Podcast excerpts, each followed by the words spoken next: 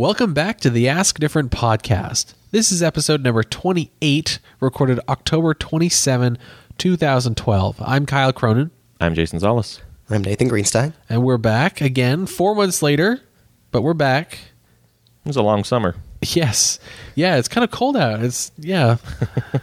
Yeah, it's no longer summer when I when I can no longer wear shorts, so uh, it's it's still been summer until now. According to me. Whatever. Um, so, yeah, so we're back, and we're better than ever. Uh, we're all a little older, a little wiser, and we want to share some of our uh, newfound knowledge and experience with the rest of you. And we're all legally able to drive now. Yes. Yay. Yes. Well, I don't know. My car isn't... It's, registration's expired, so... But don't tell anyone. Um... uh, all right. Don't um, tell anyone. Public internet. Right, right. Well, I, I highly doubt that there's, you know, like Massachusetts State Police listening to this. And now that you've narrowed down your location even more concretely, why don't you just give us your V I N number and license plate? Yeah. And driver's license number as well. You know, I'll, just, I'll, for, just for verification purposes. I will get that. I'll get that squared away soon. You know, it'll be in the notes. Yeah. All right. Um. So. Yeah, so for today's show, we actually um, we've we found that we've been playing a, a bunch of different games recently, um, and f- for example, for for, for myself, um, I re- recently got a Nintendo three D S because I kind of wanted to sort of relive the experience of childhood with the little with my Game Boy and everything, um, and so you know I, I got that. I got a bunch of retro games, but I also got one that uh, that I didn't really anticipate on getting, and it turned out to be something that I that I play a lot. And um, and you guys, similarly, you've you've been playing a bunch of games on your computers and, and iPhones, correct? Right. Awesome. Occasionally. Yeah. So yeah. So without any further ado, let's just uh, let's get on into it. Um. So. For the, for the iPhone, uh, I, I had seen, I, I don't know if it was on Twitter or if it was somewhere else online, uh, someone mentioned a game called Super Hexagon. And so I didn't really know much about it, but I decided to check it out because people were saying it was a good game. And, um, and, and they were right. It's a very challenging game. Basically, the idea is there's this hexagon in the center of the screen, and you have to rotate a little triangle around the edges of it. So you, if you hold down on the left-hand side of the screen, it rotates counterclockwise. If you hold down on the right-hand side of the screen, it rotates clockwise. And um, sort of from the edges of the screen, these little um, barriers come down, and they sort of, they they they close in on your on your little character, your your little triangle.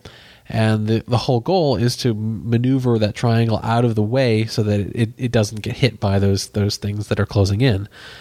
Um, and that doesn't sound too hard, except that this this hexagon also happens to be rotating at the time, and it, sometimes it changes speed, sometimes it changes um, um, rotation uh, direction, and sometimes it you know it's even tilting. And so you really have to. Uh, have a good spatial awareness um, of of kind of manipulating the, your your little cursor in the game. Um, so Nathan, you've you've played this game a little bit. What do you think? Well, I started playing today when you mentioned it, and um, it's hard. It's the main word that I have for it. I after playing for probably ten minutes or so, my record for longest life is twenty-six seconds, and my average is probably somewhere more like eight or nine. And it's it's the kind of game that you hate at first and want to stop playing, but somehow can't. And then, you know, there's just enough. You, you, you get a new high score just frequently enough to make you have to keep playing it. And the nice thing about the, the lives being so short, at least for me, is that it's useful for the time when I game most, which is I have thirty seconds and not enough time to actually do anything. So I'm going to play a game for thirty seconds, which is nice. Yeah, yeah, it's great for, uh, you know, you're going to the bathroom, you need something to do, just pull out uh, Super Hexagon. Probably bang through a few games before you're done. Um, And yeah, so the, the game is very hard. Um, the the levels are aptly named hard, harder, and hardest. Uh, no, no, yeah. Um, and there's also three additional levels that you can unlock by um, remaining or staying alive for s- at least sixty seconds on those previous levels. Um, so, you know, I've been playing, I'd say, quite a bit uh, for the last few weeks, and I've finally, just the other day, I unlocked the Hyper Hexagoner level, which is the level that you unlock when you last sixty seconds on the harder level.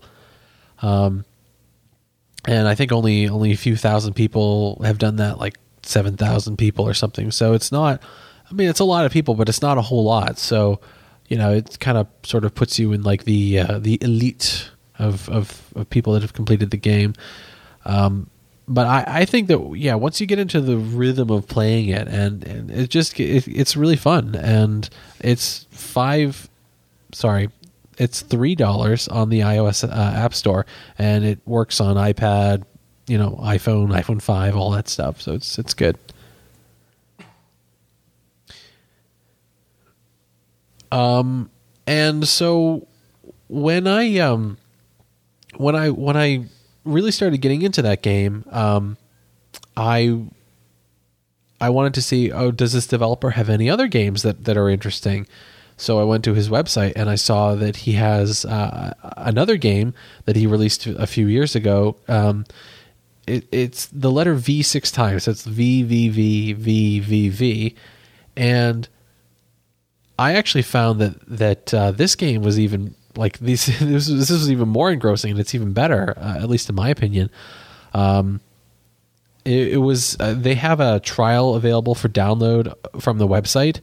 So I played that a little bit, and I noticed that it was available for sale on the three D S, which I, I had just bought. Um, so yeah, I jumped on that. It was like eight bucks. Um, but it's actually a really, it's like a really good game. Um, and the music is really good too. I really like the music. Um, basically it's, it's a platformer, but instead of jumping, um, your action button reverses gravity. So, you know, you'd be walking along the floor, you hit the button, and then suddenly you're walking along the ceiling. With the trick being the fact that you can't reverse gravity unless you're on solid ground at the time. Right, it's right. It's a very, very notable play uh, game mechanic. Right, yeah. Otherwise, you could just sort of keep reversing in flight and just sort of fly around everywhere. You know, that's that would sort of limit the uh, challenge of the game, I, I would think. Um Yeah, so the it's basically almost like a Commodore sixty-four sort of style game. Obviously, you know, it's it's a modern game, and it's built with modern tools, but it has a very sort of retro feel, um, and that, that goes for uh, the the gameplay, the the graphics, um, the music. The music is all chiptunes, which are I keep mentioning the music. I can't get it out of my head. It's it's awesome, like, and. Um, And the basic plot is that you're this guy whose ship has crashed and in some sort, some sort of weird dimension, and you have to rescue your crew members. And there are basically these different levels where you sort of have to go through them and uh, and rescue your crew members, and then sort of teleport them back to your ship. And once you get everyone, then you're you're kind of stuck in like this this sort of final level with that it's uh, pretty hard. um, I, I actually got uh, a little frustrated with that, um, sort of getting through the, that final level. Um, and uh, there was like one particular spot that I, I just I couldn't get past because like every time you you hit like a spike um, or one of the sort of, well, I guess there's like flying text and like there's like little, what would you call them? Enemies, Jason? I don't know. I they're they're objects. They're not. There's the the handful of s- something mechanical, maybe, but there's really no you know there's no real definitive creatures. Uh, a, a race, an evil race of aliens. Uh, it's it is a bunch of random obstacles, be them living in some capacity or not. Right, and what what's actually really nice about this game is that they don't really spend a lot of time trying to justify and um, make you believe in the premise of the game. It's like, well, this is the this is the premise, you know, and then go have fun. So, you know, there's random text that, that sort of like flies from the edge of the screen, or like just random other things um, and that you're supposed to avoid. You know, you hit them, you die. You just sort of accept that fact. You don't have to wonder about like why hitting this text will cause you to die or something like that. So, um, yeah, um, it's, it's, it's very challenging because they sort of, they really take that, that idea of reversing gravity and, um, and sort of lead it to its, its natural sort of logical conclusion. Um, There's and, and it also moves very fast. Like there's these, occasionally like platforms that move back and forth. You have to sort of manage to jump onto, or some that when you land on them, they start disintegrating and you have to jump off them quickly. Uh, so it, it does also require a fair amount of reflexes. Um, but yeah, a, it's what was a that? lot of objects in the game are fast, but fast is just kind of the. You know, one of the, the principal adjectives for the game as well. The game moves at a breakneck speed, and it's it's just implemented to such a to such a uh, you know, I won't say a perfect manner because it's very much up to the individual, but it's implemented in such a way that it's not frustrating and it's entirely beneficial to the experience. Because the game starts, you have, you know, the the crash and the opening sequences, and you're playing the game within a minute. As far as I recall, it's actually been a while since I've started the game. Um, but if you die, you spawn back at a recent checkpoint within three seconds. You you have a little a little flashing, fading death animation, and then you're alive again, and you have another go at the puzzle. Puzzles don't last more than a screen, but there's not a checkpoint every single screen, so there's harder segments of the game and more of a more of a strategy you'll have to employ with checkpoints and being safe. Um, but the game. The game doesn't stop until you've completed an entire segment, what is logically grouped as uh, grouped as a level, and it's just it's it's the perfect pacing for a game because you're not story for five minutes because you rescued the ship scientist, a bunch of technobabble that makes no sense, but it made the author think he's an awesome writer. Right. Now I have to move again and get up to a new section of space. No, you just the the character just moves with enthusiasm, and that's very true considering all of the two expressions that he has, and it just feels good and quick. Definitely. Yeah. Um, so it, it's also interesting because a lot of a lot of other games will have like you have a life meter, and so like, you know, if you hit something dangerous, you might lose a little life. With this, if you if you hit anything dangerous at all, you die, and then you respawn back at the checkpoints. So so there is that sort of game mechanic where basically you have to execute stuff perfectly, otherwise you don't continue. Um, and this it's very similar to his other game. Uh, yeah, by the way, the same same author, Terry Kavanaugh, uh, as Super Hexagon. Um, where if your if your little device, your little triangle in Super Hexagon hits one of the things that, that's heading towards you, game over, you're done. Um, with with this, he's a little more forgiving in that you don't have to play the entire game perfectly, um, but it does keep track of the number of times you've died. So the first, I've only go, I've I've been through the game uh, only once, and um, I died like over a thousand times.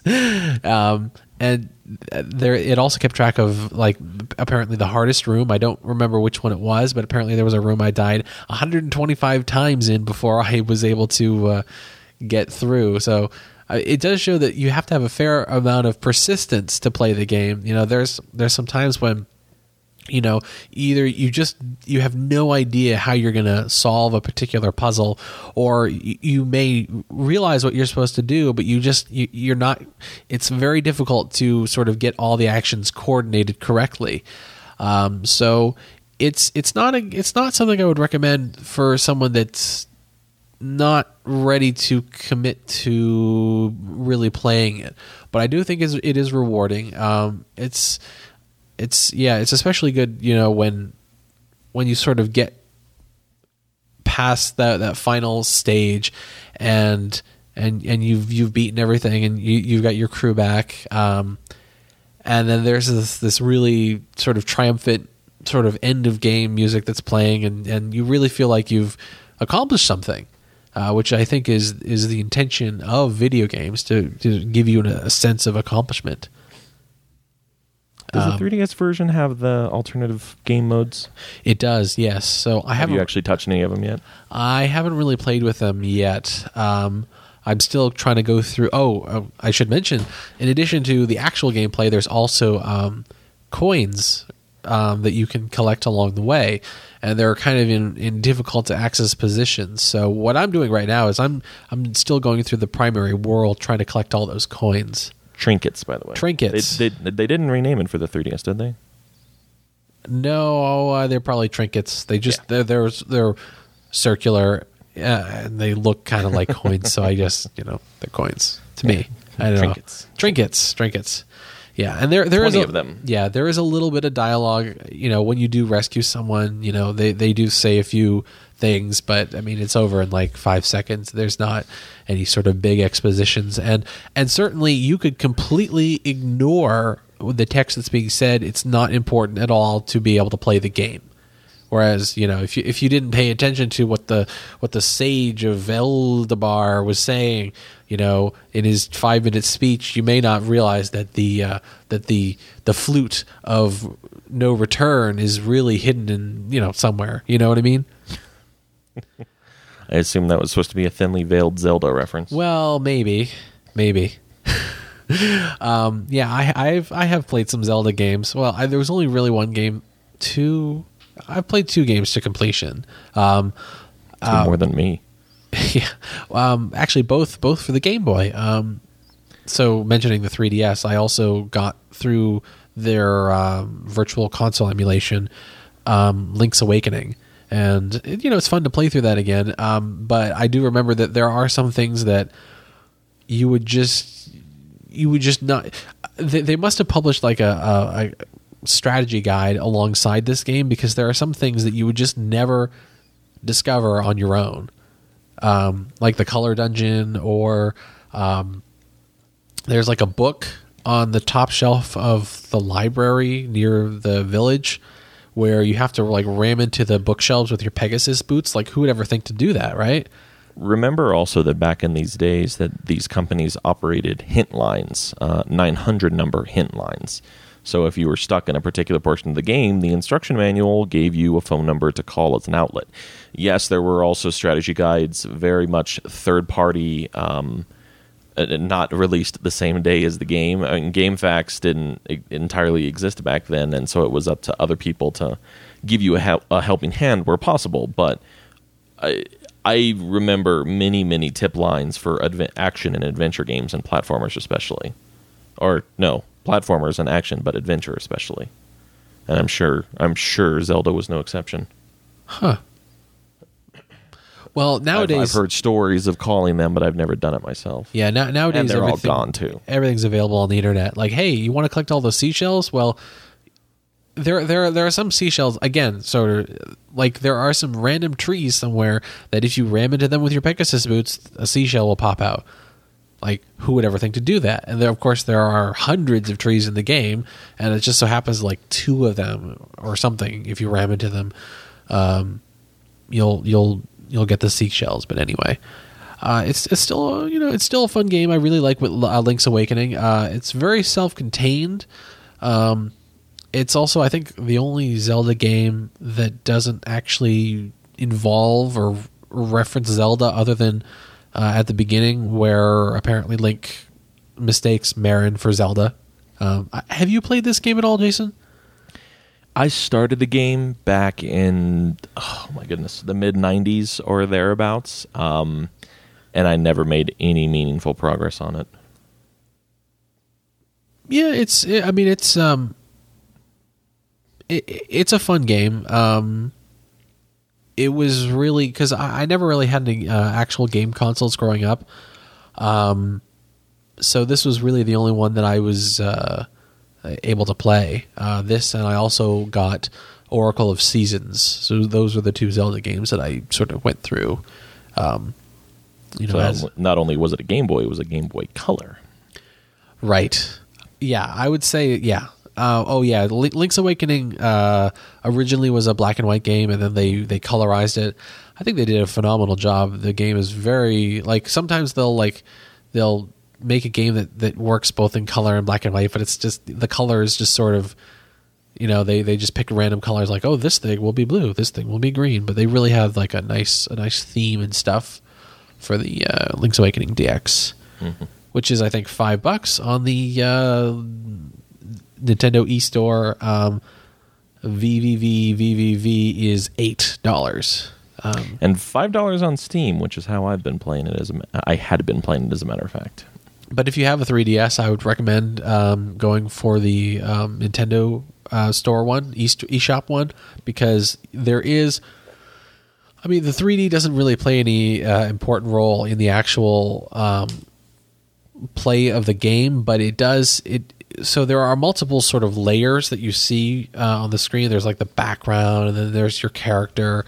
Um, and the, the three D will actually sort of separate those layers, so they're um, they they appear to be sort of at different distances, which um, looks nice actually. Um, like one of one of my big qualms about three D is that um, be, being kind of a new technology. Um, developers and, and movie makers or whatever kind of feel like they have to use it for some big thing and, and make a big deal out of it. And I think that it works best when it's just kind of in the background, adding to the quality of, of the product, as opposed to something that is sort of that where attention is called upon it. The thought of retro three D graphics amuses me.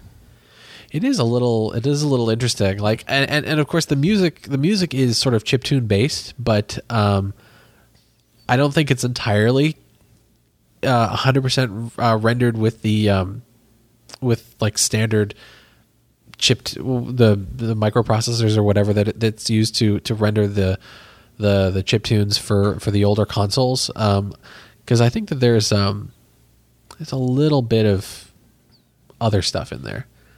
But it's good. It's really good. Uh, the music, I I ended up actually buying the soundtrack to uh, The Letter V six times um, because I couldn't get the songs out of my head, and of course that only that only exacerbates the condition. But um, yeah, so I, I I could just be like sitting down working or whatever, and I I've got like the the soundtrack in my head, especially that um, that exploring where you're sort of just exploring the space. Mm-hmm. And I think that that's like loop. I, I've explored so much that it's looped enough times that I've just I've got like every nuance of every note in my head. um, yeah. Anyway, good. It's a good game. I recommend people play it uh, or check it out. Um, uh, there is a free tr- trial for you know that you can download from the website. So you know definitely. Um, and with that, I will kick it over to Nathan. So one of my favorite games for um, killing, you know, slightly larger amounts of time than Hexagon, but still, you know, short sessions is Jetpack Joyride, which actually won an Apple Design Award last year. And it is really a good, very well done game. Um, it's a, a side-scrolling game, but it's not really a platformer. You you have a little character with a jetpack, and you touch the screen to go up and let go to fall down. And you have to avoid obstacles and pick up coins and that sort of thing. And you just try to get as far as you can until you run into an obstacle and die. And there are also vehicles and that sort of thing just to add some variety. And it's just, somehow, it you know, the, the controls are so simple. It's kind of like Tiny Wings in that, you know, it's kind of the opposite, I guess. Touch to go up and let go to go down. But there's something about the, uh, well, it, it feels like you're kind of...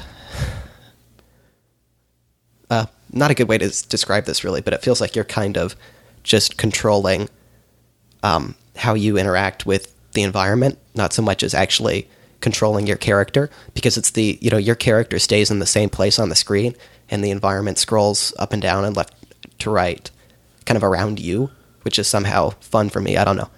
Um, but it's just the, the, the other big thing is the replay value. They managed to have enough uh, unlocks and enough, um, I guess, just enough variety, because it's randomized each time you play. That I've played, I've probably, I, I don't, I don't want to think about how many uh, sessions I've done, but I've, I've I think beat the game in terms of finishing all the achievements probably three or four times now, and you can actually cash that in for an item or something and then start over and beat the achievements again, which is not something, you know, I know there are other games that do that, but I've never felt compelled to do it. And Jetpack is just entertaining enough that I've done it a few times.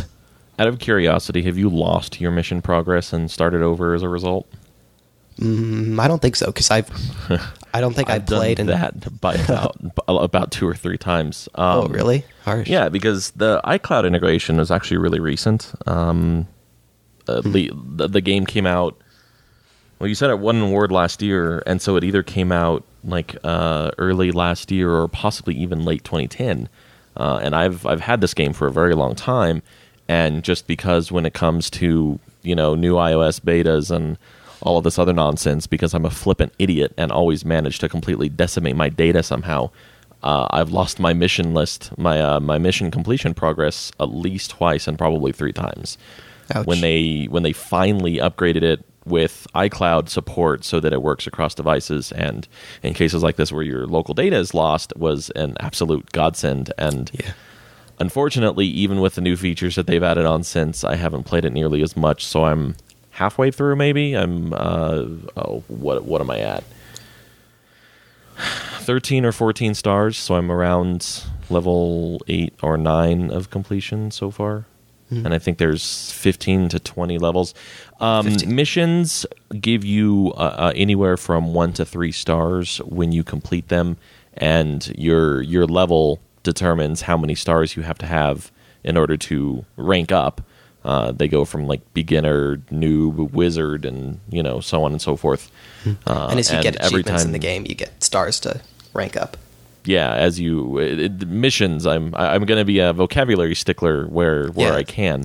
Uh, you have you have three missions at any one time, and completing them nets you the stars that they're worth.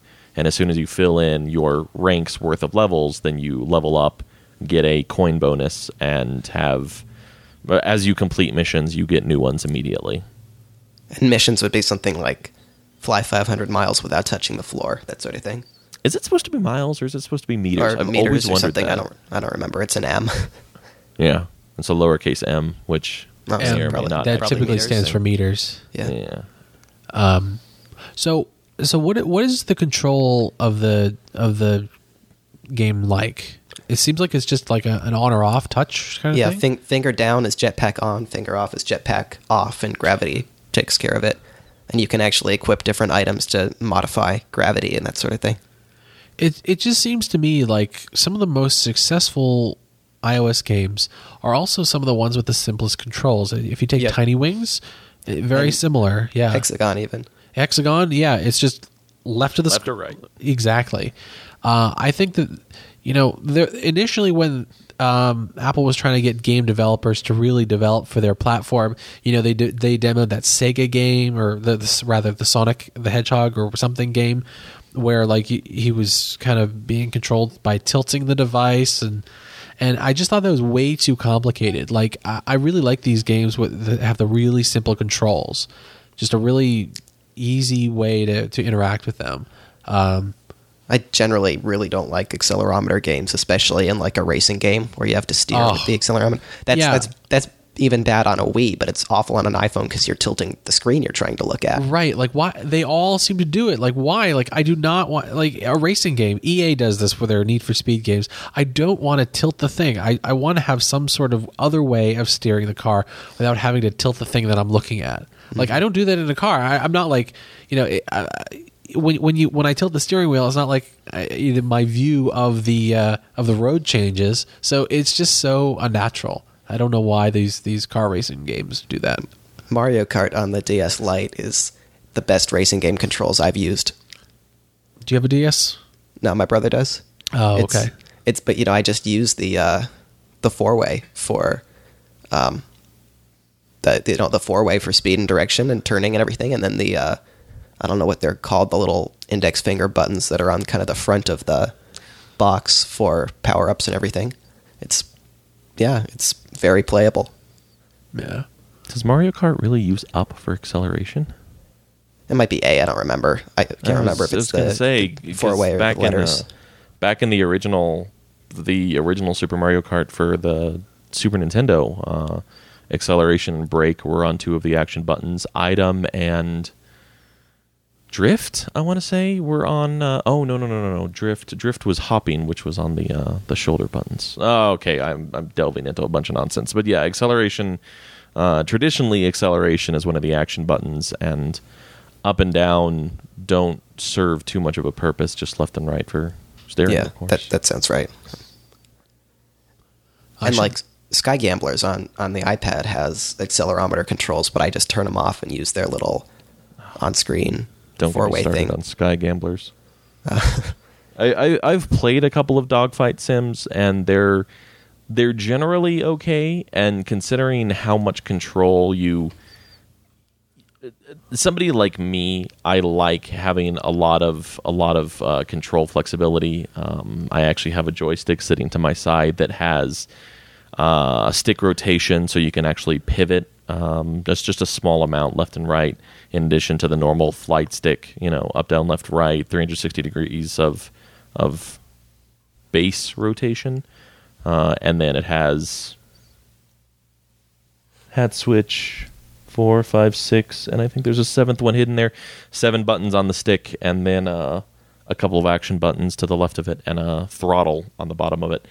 Um, but yeah, tilting, I I can't think of a specific title that relies on tilt that I've actually enjoyed.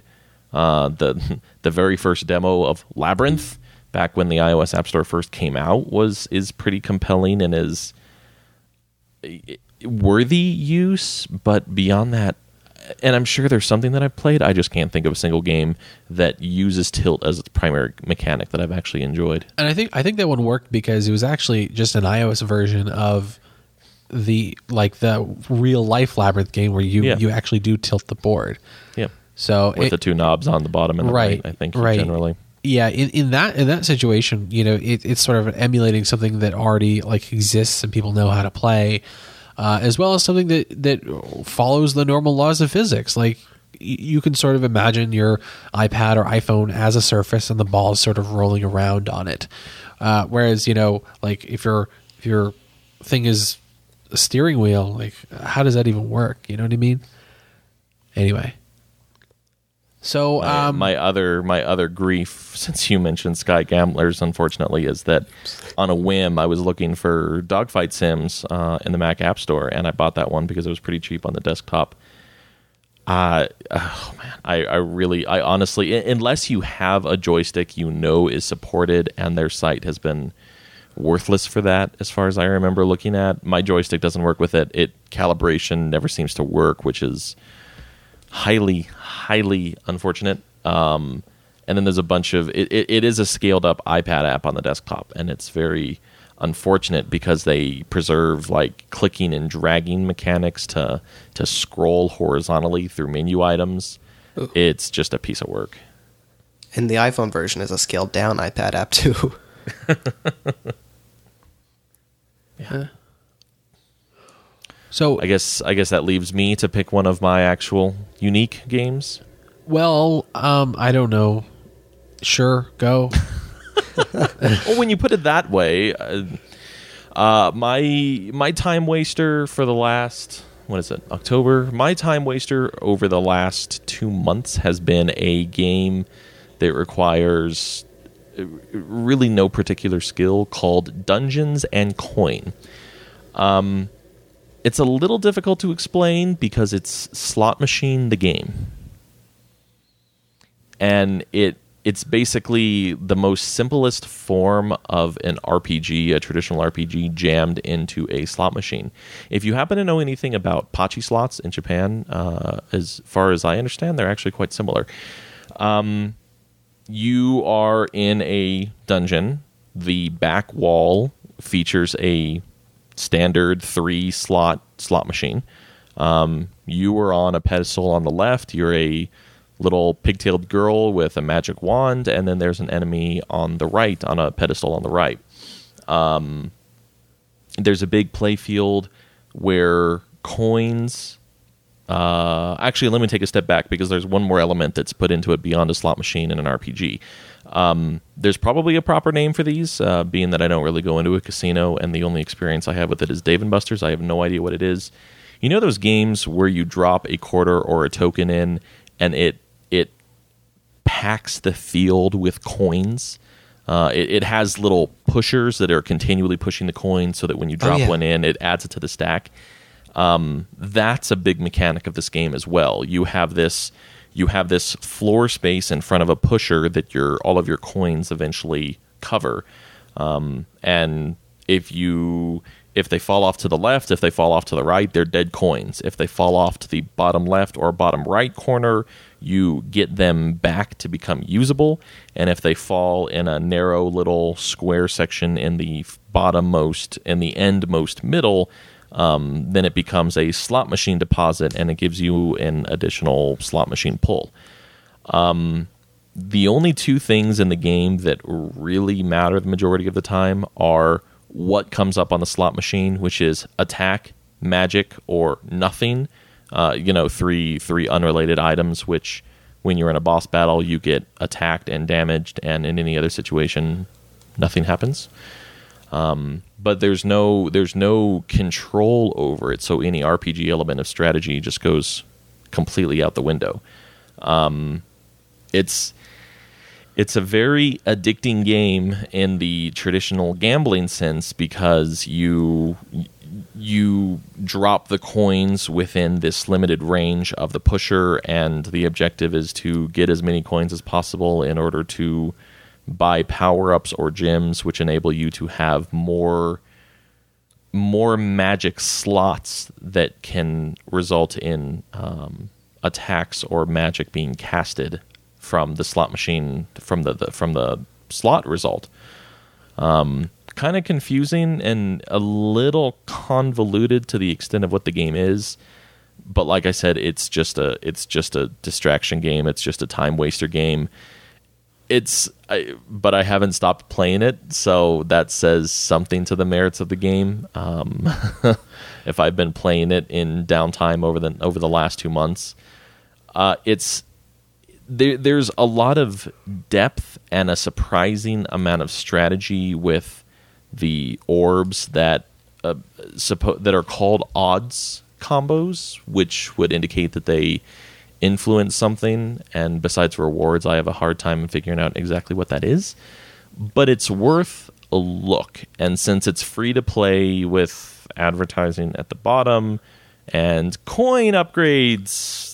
two hundred coins for five bucks, or I don't even know. I'm never going to buy a coin pack. This is one of those um, games. Yeah, it's it, it definitely is one of those games. It is a very apt description, but it's worth a look to see the depth of it. And like I said, it's just mindless. I I still don't really have a complete picture of like exactly what you do. So it's, you, yeah, it's it's so the, the the part that you control is purely the coin the coin play field. Um, again, think of the like uh, Dave and Buster's. Like I said, is the only section that I the, is the only place that I can say that I've actually seen one of these machines. I know they're in casinos, but I don't go to casinos. Couldn't even tell you where one is in the state. At any rate, the control that you have is that you have a little narrow strip Uh, of a touch zone where you can drop coins to either land straight on the field and get pushed, or land on the pusher, fall off, and then get pushed.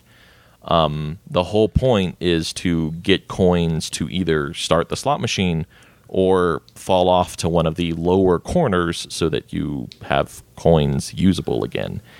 Um, there, there is more to the game in the sense that What my current, what I'm currently trying to do is that you have you have the standard slot, which is just your basic attack, and then you have a level one, two, three, four, and five ability slot, which will randomly come out over the uh, of the course of a slot of the slot machine running. Uh, and right now, I'm trying to get a whole lot of money in order to buy diamonds and gems, nine of each of the five colors, in order to unlock the last slot.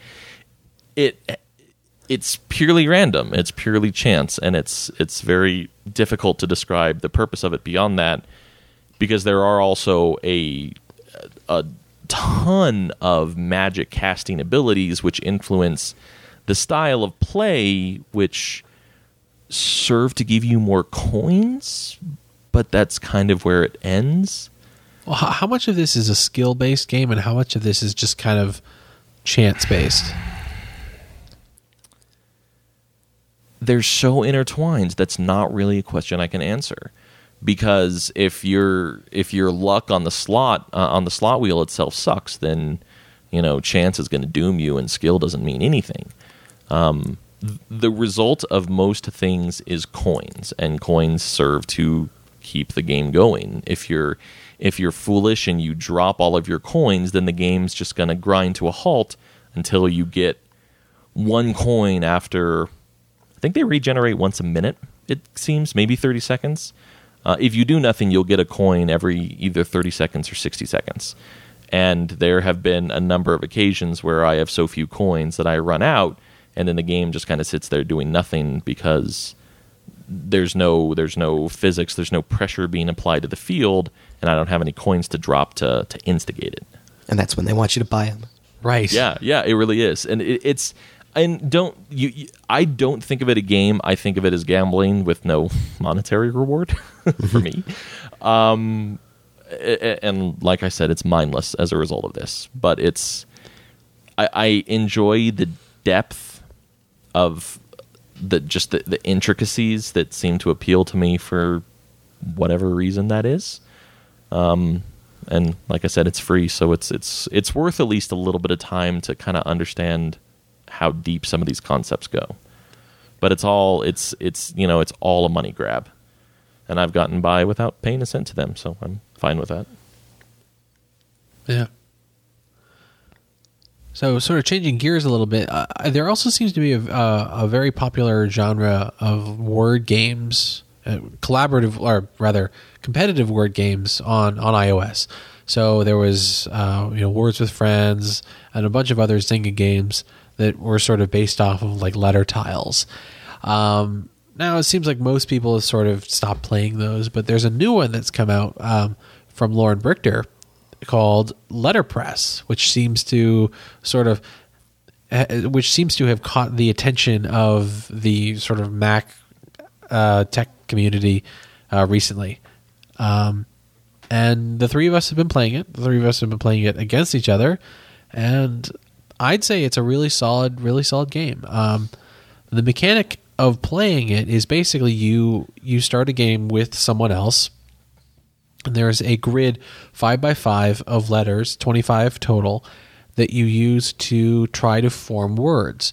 And they, the the letters don't have to be adjacent to each other. You can just use whatever's there, um, and so you you form words, and you. Sort of the when when you form a word, those tiles uh, then turn your your color, which is blue, um, and they remain blue uh, unless your opponent decides to use a word to, to create a word that uses those same tiles, and they switch to their color, which is red, and it sort of goes back and forth. And the game is over uh, when the last tile is used, and whoever has the most tiles used at the end of that is the winner of the game.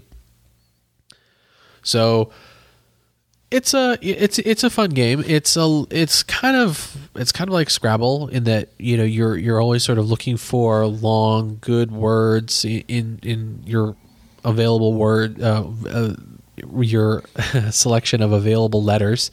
Um, it's a little different in that there's less. There's a less strategy in, in terms of like where you place your letters because there there there is no point values associated with them, and there's no like double or triple letter or word scores or anything like that. So it's it's definitely and you can, what and you can reuse letters. Oh yes, yeah. You can you can always. I mean, you, you can't use the same letter twice in a single word, but you can always use all the all the letters on the board. You can. Oh oh, you, you mean you mean the same specific the same tile explicitly. If there are if there yeah. are two L tiles, you can use them, but you can't use a single L tile twice. Right. I think. I think the oldest game, as far as the letter mechanic is concerned, I think Boggle is the, the like most pure version of this of this type of game, um, because you have a grid of letters and you arrange them to make a word. Um, but there are and there are other elements stacked on top. I've I've played a couple of games over the years that has this this uh, collection style. Um, th- there's one more element of strategy that you haven't mentioned yet, and that is if you own four, I- if you own a center tile and all four adjacent tiles, the other player can use that tile, that middlemost tile that you own, but they don't get the point for it. They can't take it over. Um, so there's very much a kind of a conquest style to it, where if you if you wall off your tiles and defend them with uh, amazing luck with words, um, then you can you can shut down their play quite a bit. And it's not necessarily long words beyond the first or the second round. Uh, I just wrapped up a game with a buddy of mine that got just he he beat me by one point. Um, We we weren't we didn't seem to really be playing for letter ownership so much as other games, um, but he got me to a point where he where we were within a couple of points, and he could end the game by cleaning up the last three letters. And his ending word was his ending letters were Q I S, um, and he got me to a point where he could win by just one single point. He had the majority of tiles on the board. Um, it's It it has its its own very distinct method of strategy, um, that it's original. It's not Scrabble, um, and that that's made it it's made it a very a very gripping game to to play through. It's also extremely well done. Uh, Lauren Brichter is the guy that wrote Tweety, so you know he he's definitely known for his breakthroughs in, in user interface design, and I think that this game certainly shows a, a number of them as well. Um, it almost it's weird because there's the the main screen has those um, little views of of the uh, the the boards for all your individual games, mm-hmm. and, the, and they're squares, and it almost reminds me of Windows Metro interface. Does it? Does that? Rem- I don't think I, I I really had that same thought, but I can completely understand where you're coming from. Okay, yeah, I, maybe I'm the only one. I don't know. It, it just looks very clean. It looks very nice, but it also looks. Um, it, it has its own visual uh, design. It borrows ab- absolutely nothing from the iOS. This game could be ported to Android and look exactly the same, and and be totally fine. It wouldn't. It wouldn't look out of place there either. Um, what was probably that? Look right at home on Windows Phone. Yeah. What was that to-do list software that kind of made made waves a while ago that you... Clear. Yeah, that, yeah. I, I wasn't sure if that was actually the word. Um, there, there's... I, uh, I, I, I'm probably a little crazy talking about something that I didn't actually use, but from what I saw, it offers it, it offers a lot of similarity in the sense that everything's everything's squared, everything's a box. Uh, it's very... Despite having... no Chrome to speak of. You have options that are just adjacent to each other, but they're so well defined in what they what you know what a given uh, button encompasses, and just everything is so seamless. You have you have the main menu, which has a list of games, and the new game button, and more, which lets you purchase the in-app upgrade, and uh, after you do, you can change the colors and. Yay. At any rate, um, it's just everything everything that is on the screen reacts, and it makes perfect sense. You tap on a game to open it. Uh, when you have your tile, you can drag a letter that you've already put in your selection seamlessly, so you can, you know, you can queue up six letters if they make sense strategically, and then just rearrange them if you find another word. um, and then start adding on additional letters onto the end of it. It's just incredibly clean, incredibly fluid, and yeah, hats off to Lauren. He did an amazing job putting this together. It just the, the epitome of simple and clean, functional and right, and very good use of together. Animation too. You mean like the, the wiggles and other yeah other every kind of everything kind of and when you uh, like when you um you know you pick something up and it turns at an angle and kind of bounces around, and then you throw it up into the uh, the rack and it'll you know bounce into place, and then you can flick it back down. And it'll kind of bounce into its uh, spot on yeah. the grid and everything. And you know what else, uh, in a similar vein that's actually incredibly helpful, is that when you touch on the player's av- avatar in a game, not only does a little pseudo-dialogue box uh, in the literal like comic book strip, not only does a little dialogue bubble pop out and tell you what they played, but it shakes all the letters as well. So mm-hmm. you actually get that positional strategy reference as well. Yeah, I think he. Um, there was an interview he did uh, shortly after the game was released, um, where he said that his uh, inspiration for creating the game was like he was at uh, at a dinner or at dinner with his wife or something, and th- they both took out their iPhones and played um, Puzzle Juice, and and he was he was kind of wondering like why like why were they both playing a game separately? Like why couldn't they play against each other? And so that was kind of the inspiration. Puzzle Juice is also a great game. I haven't played Puzzle Juice, but I see what you what you're trying to segue there. I, I, I have played Puzzle Juice, and I actually really like it. It's um kind of like uh, like Letterpress in that you're trying to spell out words from your grid of letters, but it's also kind of got a Tetris aspect where you've got different shaped uh, blocks that you're trying to fit onto a board. And, uh, you know, make rows complete, just like Tetris. And then once you either finish a row or get a big block of the same color that you tap on, they turn into letters, and you have to spell out words using contiguous letters. And the bigger the word, the more points you get, that sort of thing. And uh, once you spell it, it, the tiles blow up, and so you get more space on the board for the blocks. And it's actually really... I, I really like the gameplay because it is...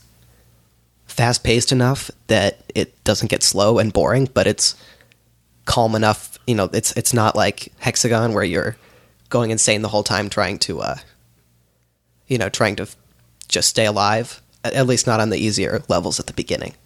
Um, and I've, you know, the, the games can get pretty long if, you, if you're doing reasonably well, just because you spell words and clear out more space on the board, so it lasts much longer than a Tetris game.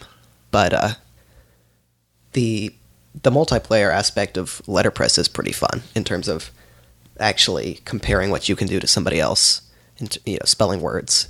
Um, because with uh, with Puzzle Juice, it's really you against time, which is fun, but it is, you know, somehow the human element makes it more uh, more heated because you're competing against somebody else. You want to do better than them. Yeah, it's nice. It's nice actually, like competing against your friends. Although it's not so nice when your friends are cheating. Jason, I can feel the death glare from the uh, remote Skype connection. Yeah, there there are certain people in these kind of games that I have no chance of beating. Uh, and yeah, I fired up Scrabble Rack, which is just a small little webpage that lets you plug either a collection of letters or a regular expression, which is really only relevant to Scrabble, but I just opened up Scrabble Rack and was like, hey, look at these uh, ten, eleven, twelve letter words that I can put together. Okay. I I can't match wits with Kyle's eloquence. It just, it's not going to happen. Kyle beats me too. Well, it's fun beating you guys. And I, I, I, I especially did not like not beating you, Jason. Well, I'm sorry to take away your fun. You'll just have to go stomp all over one of the other games on your list. Well, yeah, like I, I had the ending word, muskox, um, for a few turns, but I couldn't play it because it didn't give me enough points. And then finally I'm just like, all right, I'm done here. So I played it. Did I seriously win that game sixteen to nine? Yeah. Holy crap. Yeah. Are you able to view, yes, played words. You can see that. So you started the game with tribally. I countered with suboptimal. You played quiz. I played stimulators. And then guitars, vulgarity, kibbutz. What is kibbutz anyways? I remember thinking that when you played it. It's like a Jewish something. Nathan? Huh. Oh, I don't know. Oh. I don't know words. Um, words are hard. I can read and write, but beyond that. And then um, put them together for code. But at any rate, uh, vulgarity, kibbutz, skibobs, tossily, which I'm surprised actually comes together properly. Uh, squattily, I, I don't think I realized that we both had the same uh, suffix at the end. And then muskox, like you said, which invariably used the X to end the game. Squattily, yeah. squattily. Yeah, uh, I think it was like the K and the X were yeah. both left. No, because kibbutz. Oh, there was like two. It was like maybe it was like the M and the X or something. There's like two letters that I was able to use to end the game. Squattily, like, is that even a word? Is tossily a word? Yes. Yes, squattily is as well. uh, yeah, and if you if we if we play a legitimate game, and if you really want me to, I will. I will not open up Scrabble Rack. Um, I'm gonna I'm gonna counter with these just like stupid four, five, six letter words that reuse all the letters you already made a land grab for, and it's just gonna be you. You could beat me by greater than sixteen to nine. I can almost guarantee that because I just I don't play for strategy that well, and my vocabulary is reasonable, but picking it out of a pool just I just don't have the connection for that. Well, admittedly, it would be nice if there was like an actual competition, you know, with two people equally equally matched, but There's no, there's, there's just no sense of me playing against you putting letters into Scrabble Rack. Like I can do that on my own, really. I just consider it a harder difficulty. if, if Kyle can beat Scrabble Rack, well, I mean the the game is simple enough that there's like it's very easy for a computer to determine the the absolute best move to play at every stage. Sure. So it's like, well, you know, how can how can you how can you beat something that can play perfectly?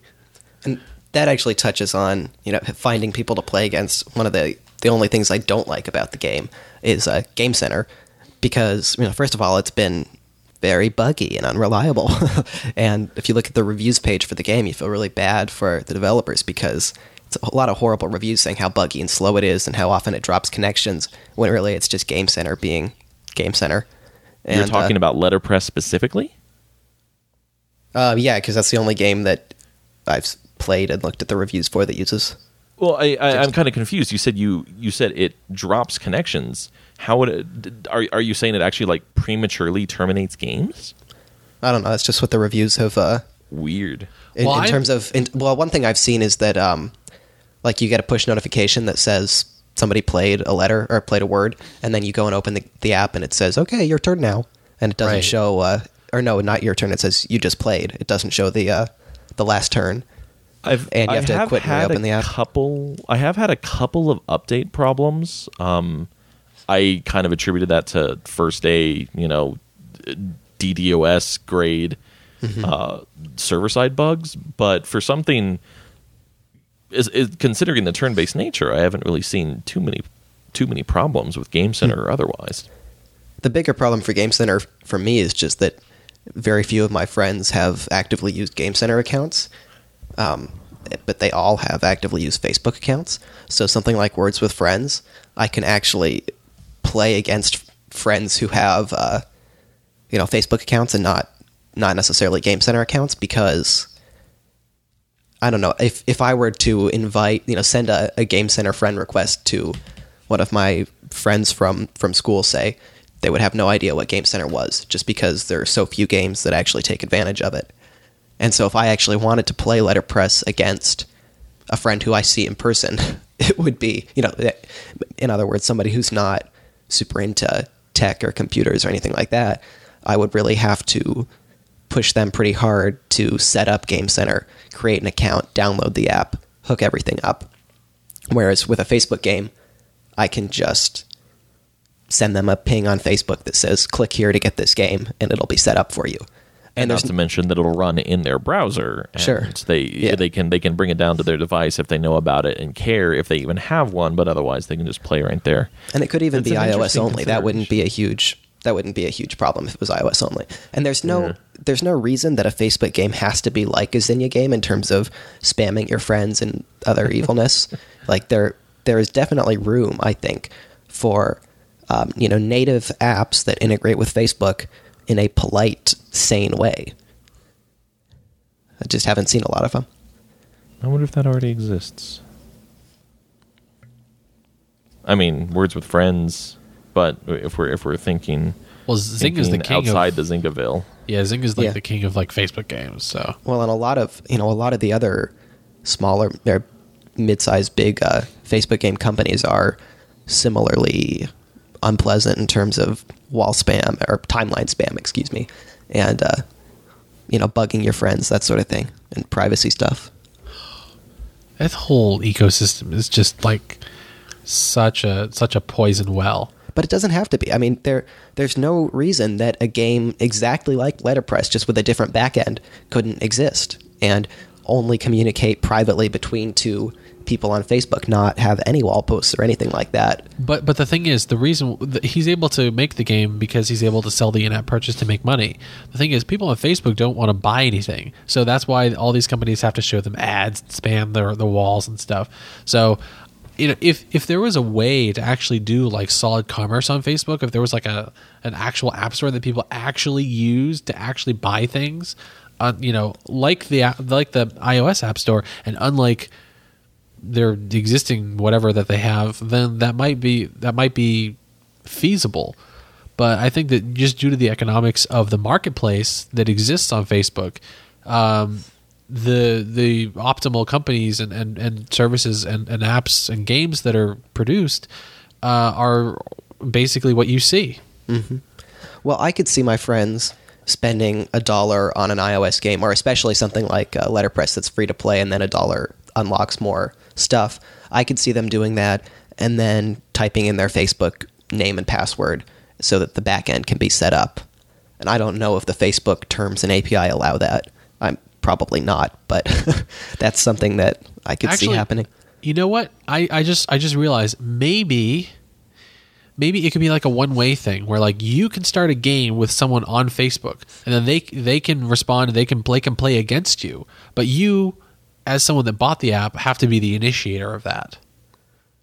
Yeah. I think I, the difference here is that, speaking technically and literally about Letterpress, is that I'm fairly sure the game is implemented solely around Game Center. Right. Oh, yeah. I'm Lauren Lauren does not have servers set up to to manage these connections.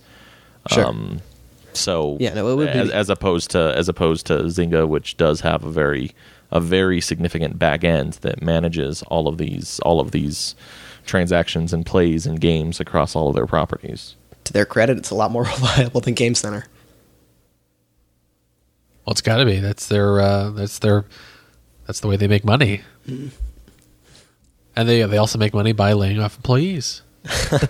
During Apple events. Yeah. Oh, Zynga. Man, that's just like the whole ecosystem is just like, yeah. Anyway, so you can get Letterpress on the App Store. It's uh, free initially. Well, it's it's you can always play it for free. Um, you have to pay a dollar for an in-app purchase if you want to play, I think, more than two games at once. So. It's definitely not two, because I had uh, I had three games running up until recently. That was going to be my question, if we know what the limitation is. Maybe, was one maybe. of the games completed, Jason? No, nope. no. Three. There were three pending games at a at a point in time. Did you initiate all of those games? I initiated none of them. Maybe that's it. Maybe like maybe you can play an, uh, uh, any number of games um, that are initiated towards you, but in order to initiate more than two games at once, you have to. Uh, do the in-app purchase. Anyway, it's a dollar. Who cares? Like it's it's such a small amount of money, and the game, I mean, you play that for half an hour and you've already got your dollar's worth by far. So support the game. It's it's an excellent game. Great developer. I'm glad he's making software again. Um, and uh, let's see. Puzzle Juice is also available on the App Store. It's two dollars. Um, is that worth it, Nathan? Oh yeah. It's actually And I love Puzzle Juice's personality. It's it's really fun to play. Cool, cool. All right. Well, I think I think that d- just about does it. Um, so just to recap, uh, the games we mentioned are V V V V V V. That's um, available on Steam. ah, I'm sorry. So just to wrap up, the games that we've mentioned are V V V V V V. That's available on Steam for five dollars. That's compatible with either Mac or Windows. Uh, eight dollars on the three D S. Uh, if you have a three D S, I, I, would, I would suggest going that route just because I think that it's a little more of an immersive experience than playing it on a computer. Plus, the secondary display can also be used um, as your map while you're sort of wandering around the uh, the area. So, uh, Super Hexagon, that's uh, available on the uh, iOS App Store. That's three dollars. Um, Jetpack Joyride is free... F- with a star, I think. Free, like, and you can buy. Uh, yeah, I think you can buy you the can buy currency. Coin packs. But I've never oh, done yeah. that. I, oh. yeah, I, I don't, I don't, I, I don't particularly like that model of here's something free, and you know. Yeah. Well, I have no problem with it as long as you can get through the game without paying. You know, sure. something something like Temple Run or something that's very, very sure. heavily based on that model, but can still be played completely without paying. Yeah, Dungeons and Coin is same same thing. Uh, it's free on the App Store. Uh, but to get more coin, you have to pay money. Um, and then uh, Letterpress, like we mentioned, and Puzzle Juice. So I, I hope that uh, you guys find, or you, the listeners, uh, find these games uh, really as, as much fun as we do. And until next time, which hopefully will be sooner than, than this was to last time, uh, signing off. Thanks for listening.